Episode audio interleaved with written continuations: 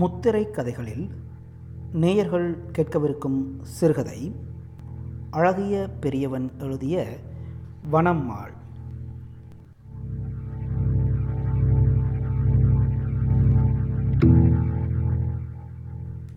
சூரியன் பொழியும் தூரத்து வானம் வரைக்கும் வெள்ளை வெள்ளையாய் குத்துக்கற்களும் சரளை கற்களுமாக நிரவி நட்சத்திரங்களுடன் சிவந்த வானமாக அந்த செம்மன் பிரதேசம் இருந்தது. எங்கோ ஒன்றாய் தோழமையற்று தனித்து தவிப்புடன் இருந்தன பனைமரங்கள். சாலம்மாளுக்கு காணல் மருட்டியது. அவளின் மோட்டாங்காட்டின் வடக்காலே எழும்பிச் சரிந்திருக்கும் சிறு குன்றின் பாறை கூட்டங்களுக்கிடையிலே நீர் வற்றி கிடக்கும் குட்டையை நோக்கி தலையில் குடத்துடன் போய்க் கொண்டிருந்தாள் அவள். கூப்பாடுடன் வெறுட்டென்று அவளை கடந்த பறவையொன்றின் திசையிலே அலையலையாய் எழுந்து ஆடும் கருஞ்சுவாலை கூட்டம் போல தூரத்தில் ஊசிமலை அவளுக்கு தென்பட்டது.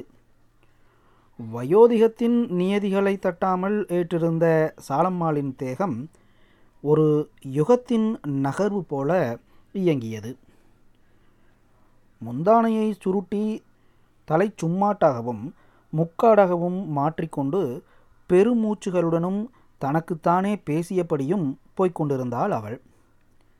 இரண்டு மூன்று குடங்கள் சுமந்து வருவதற்குள் களைத்து ஒரு மரத்தடியில் ஓய்ந்து உட்கார்ந்து விட்டாள்.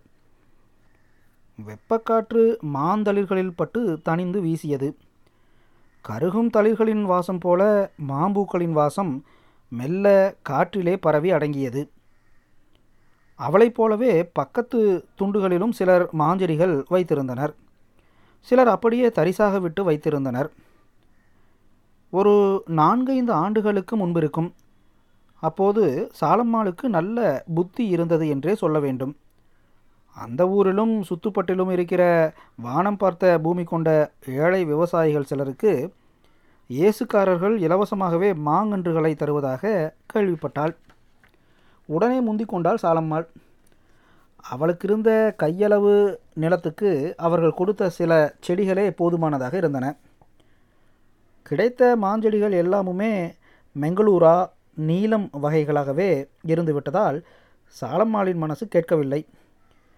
மேலாளத்தூர் அரசாங்க பண்ணை வரை போய் காதர் பீத்தர் பங்கனப்பள்ளி மல்கோவா என்று வகை கொன்றாகவும் சிலவற்றை வாங்கி வந்து வைத்தாள்.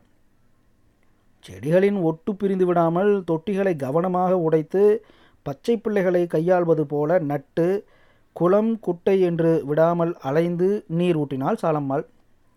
புதிய இடத்தில் பொருந்தாமல் இருப்பவர்களைப் போல இருந்த செடிகள் பச்சை பிடித்ததும் தான் அவளுக்கு உயிரே வந்தது. மரஞ்செடிகள் என்றாலே சாலம்மாவுக்கு உயிர்தான். கையில் கிடைப்பதையெல்லாம் கொண்டு வந்து வைத்து அவள் வீட்டை நந்தவனமாக்கியிருந்தாள்.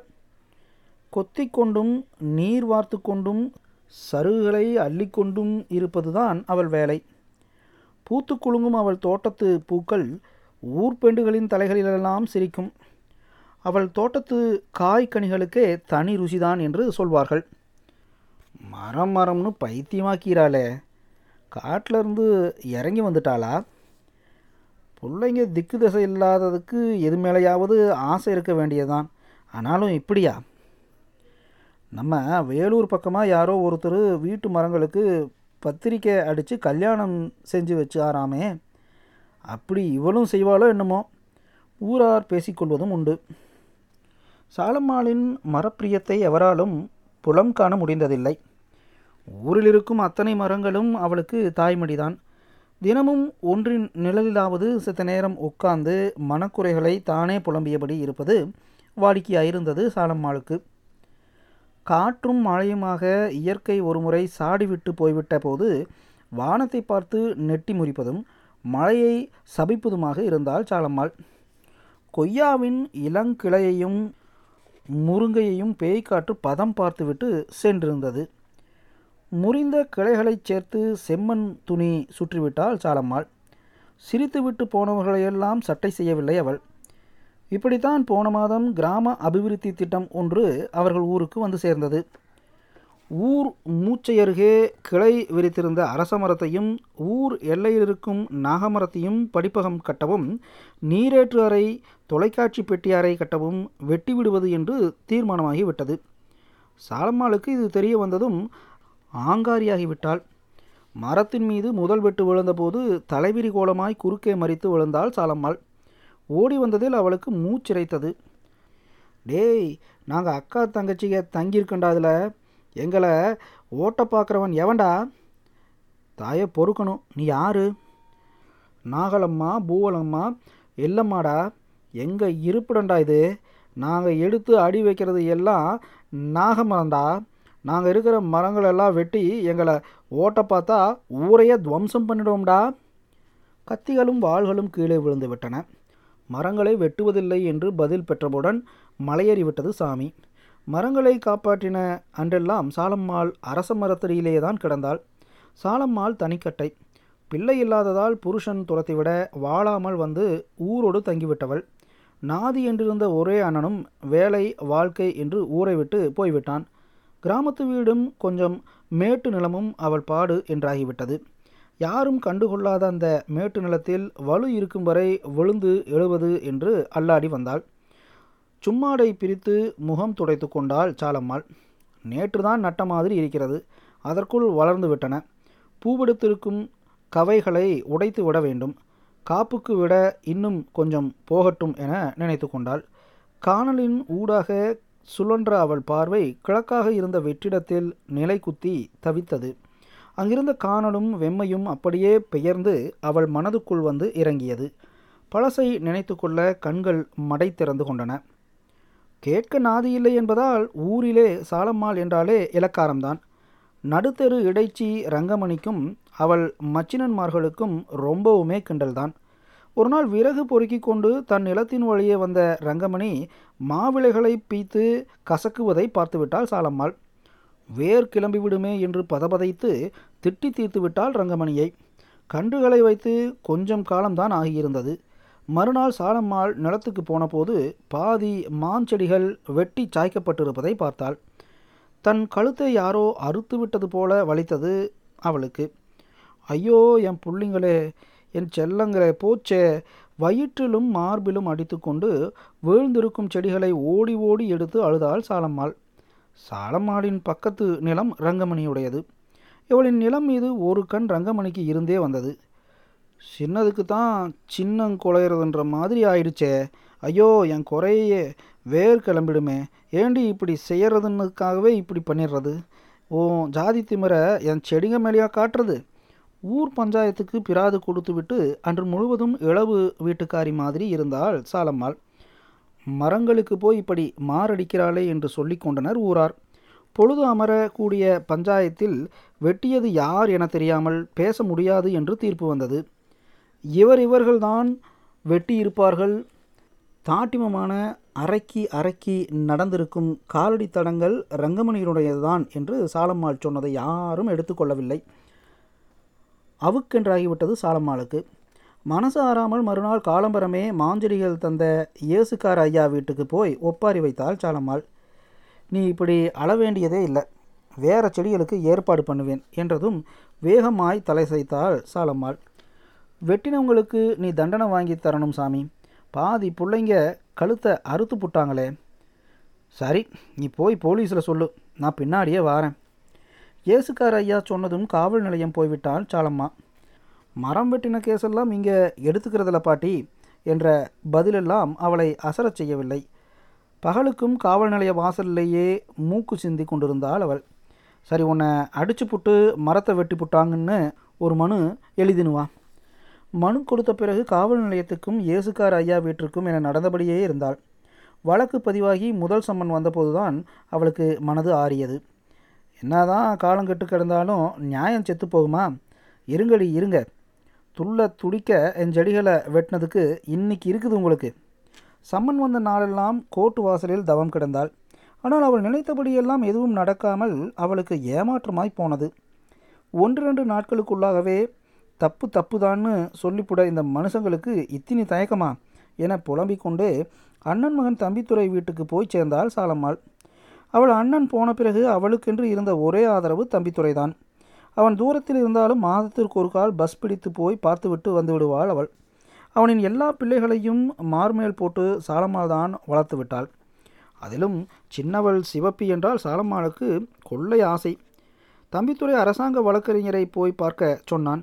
மறுநாளே விசாரித்து கொண்டு வழக்கறிஞரிடம் போய் சேர்ந்தவள் ஒப்பாரியும் முறையிடலுமாக நெளிய வைத்து விட்டாள் அவரை. ஏன் பாட்டி தேக்கு மரத்தை வெட்டுடாப்பில் ஏன் அலற? மரம் தானே பார்க்கலாம் விடு. ஐயா அதுங்க மரம் இல்லையா? என் வயிற்றில் பிறந்த பிறப்புங்க ஐயா. அந்த கொலகார பாவிகளுக்கு நீ தான் தீர்ப்பு சொல்லணும். வாய்தாவுக்கு வாய்தா சாலம்மாளின் ஒப்பாரி அதிகமாகி கொண்டே போனது. இனிமேல் அலுவலகம் பக்கம் வந்தால் கேஸை தோற்கடித்து விடுவேன் என்று சொல்லி அனுப்பிவிட்டார் வழக்கறிஞர். பிராது கொடுத்து மறுநாளே ரங்கமணியின் கூட்டாளிகளுக்கு தண்டனை கிடைத்துவிடும் என்று நினைத்தவளுக்கு இன்னும் எதுவுமே நடக்காதது அதிர்ச்சியாய் இருந்தது. நடையாய் நடந்து யார் யாரையோ பார்த்து விட்டாள் எத்தனையோ வாய்தாக்களுக்கும் போய்விட்டாள். வேறு செடிகளுக்காக இயேசுக்கார் ஐயாவை பலமுறை சென்று பார்த்ததிலும் ஒன்றும் நடக்கவில்லை. சாலம்மாள் ஓய்ந்து விட்டாள். செங்கம்புதரிலிருந்து காடை ஒன்று புர் என பறந்து போனதும் தான் சாலம்மாளுக்கு நினைவு திரும்பியது. வெயில் உச்சிக்கு ஏறி இருந்தது காற்றில் சலசலக்கும் மாஞ்செடிகளை பார்த்தபோது அவளுக்கு ஆயாசமெல்லாம் மறைந்து போனது. மிச்சமிருக்கும் மரங்களை பராமரிப்பதும் தண்ணீர் விடுவதும் நெட்டி முறிப்பதும் அவற்றுன் பேசுவதுமாக இத்தனை நாட்களை கழித்து விட்டாள். வயல் வரப்புகளிலும் தண்ணீர் தொரவுகளிலும் ரங்கமணியை பார்த்து கொள்ளும்படி நேர்ந்து விடும்போதெல்லாம் அவளின் ஏளனச் சிரிப்பில் சருகுகள் மிதிவிடுவது போல் ஆகிவிடும் சாலம்மாளுக்கு. அதை தவிர்க்கவும் இந்த மோட்டாங்காடே கதி என்றும் ஆகிவிட்டது அவளுக்கு. அடுத்த வருடம் மகசூலுக்கு விடும்படி மரங்கள் ஆகிவிட்டிருப்பது சாலம்மாளுக்கு சந்தோஷத்தை தந்தது. நாளைக்கு தான் கடைசி வாய்தா. தீர்ப்பு வந்துவிடும் என்று வக்கீல் சொன்னதும் ஞாபகத்துக்கு வந்து மேலும் சந்தோஷம் தந்தன.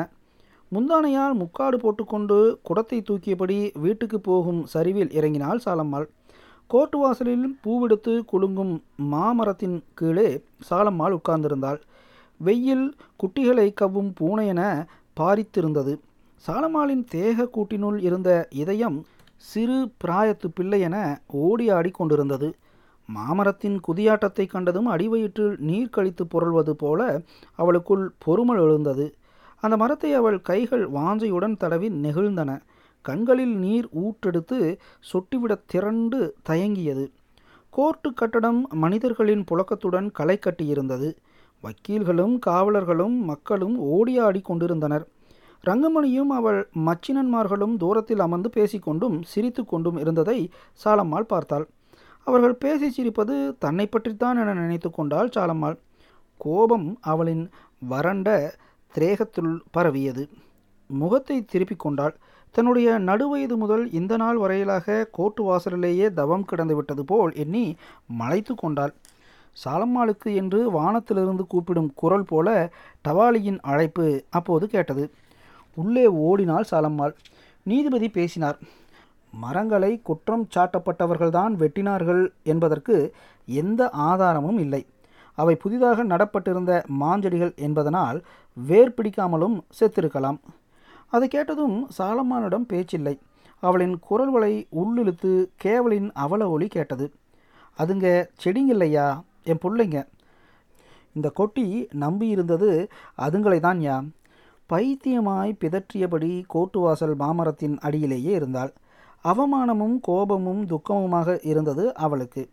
அந்த செடிகளுக்காக எத்தனை நடை எத்தனை படியேறல் எத்தனை முறையிடல் வயிறு பற்றி கொண்டது. ஒரு பாவமும் அறியாத பாலகனுங்க என்ன பண்ணுச்சுங்க அதுகளை வெட்ட? அதுங்களுக்கு வாயிருந்தா என்ன பேசியிருக்குங்க? வீட்டுக்கு வந்தும் கூட சோறு பொங்காமல் நடுராத்திரி வரை ஒப்பாரி வைத்து சன்னமாக பாடி அழுது கொண்டிருந்தாள். காலையில் எழுந்த கையோடு அடுக்களை பானைகளை தூர எடுத்து வைத்துவிட்டு பிரிமனைகளை நகர்த்தினாள். அடியில் புதைந்திருக்கும் உண்டியல்களை தோண்டி எடுத்தாள். ஐந்து உண்டியல்களும் நிரம்பியும் நிரம்பாமலும் இருந்தது. எல்லாவற்றையும் போட்டு உடைத்து காசுகளை சேர்த்தாள் சாலம்மாள். மூட்டையாக முந்தானையில் முடிந்து கொண்டபோது பாரத்தினால் அவள் உடலே கீழ் நோக்கி குஞ்சியது. நேராய் பக்கத்து ஊர் பண்ணைக்கு விறுவிறுன்று நடந்தாள். மாங்கன்றுகளுக்கு சொல்லிவிட்டு தன் நிலத்திற்கு திரும்பினாள். வெயில் சுல் என்று உரைப்பதற்குள் பத்து பதினைந்து குழிகளை தோண்டிவிட்டாள் அவள். மண் ஆவியடித்து வாசம் கிளம்பியது. திடீரென சாலம்மாளுக்கு பேத்தி சிவப்பியின் ஞாபகம் வந்தது. ஒவ்வொரு வருஷமும் கோடை விடுமுறையில் சிவப்பி சாலம்மாளுடன் வந்து இருந்து போவாள். கூலி நாளி என்று வருஷமெல்லாம் சேர்த்த பணத்தில் சிவப்பி போகும்போது துணிமணி என்று ஆனதை செய்து அனுப்புவாள் சாலம்மாள். இந்த வருஷம் உண்டியல்களை உடைத்து மாஞ்செடிகளுக்கு சொல்லிவிட்டது சாலம்மாளுக்கு மனபாரமாய் இருந்தது. ராசாத்தி புள்ள வந்து ஏமாறுமே. ஆற்றாமையோடு தோப்பை பார்த்தால் சாலம்மாள். சிலு சிலுவென்று காற்றுக்கு தொழில்கள் ஆடிக்கொண்டிருந்தன போட்டும் இந்த ஒரு வருஷம். பிறகால பிள்ளைங்க நீங்களே பார்த்துக்க மாட்டீங்களா ராசாத்தியை? மாமரங்கள் காற்றுக்கு மேலும் குலுங்கின. அவள் பேச்சை கேட்டபடியே குளிந்து கொண்டிருந்தது மண்.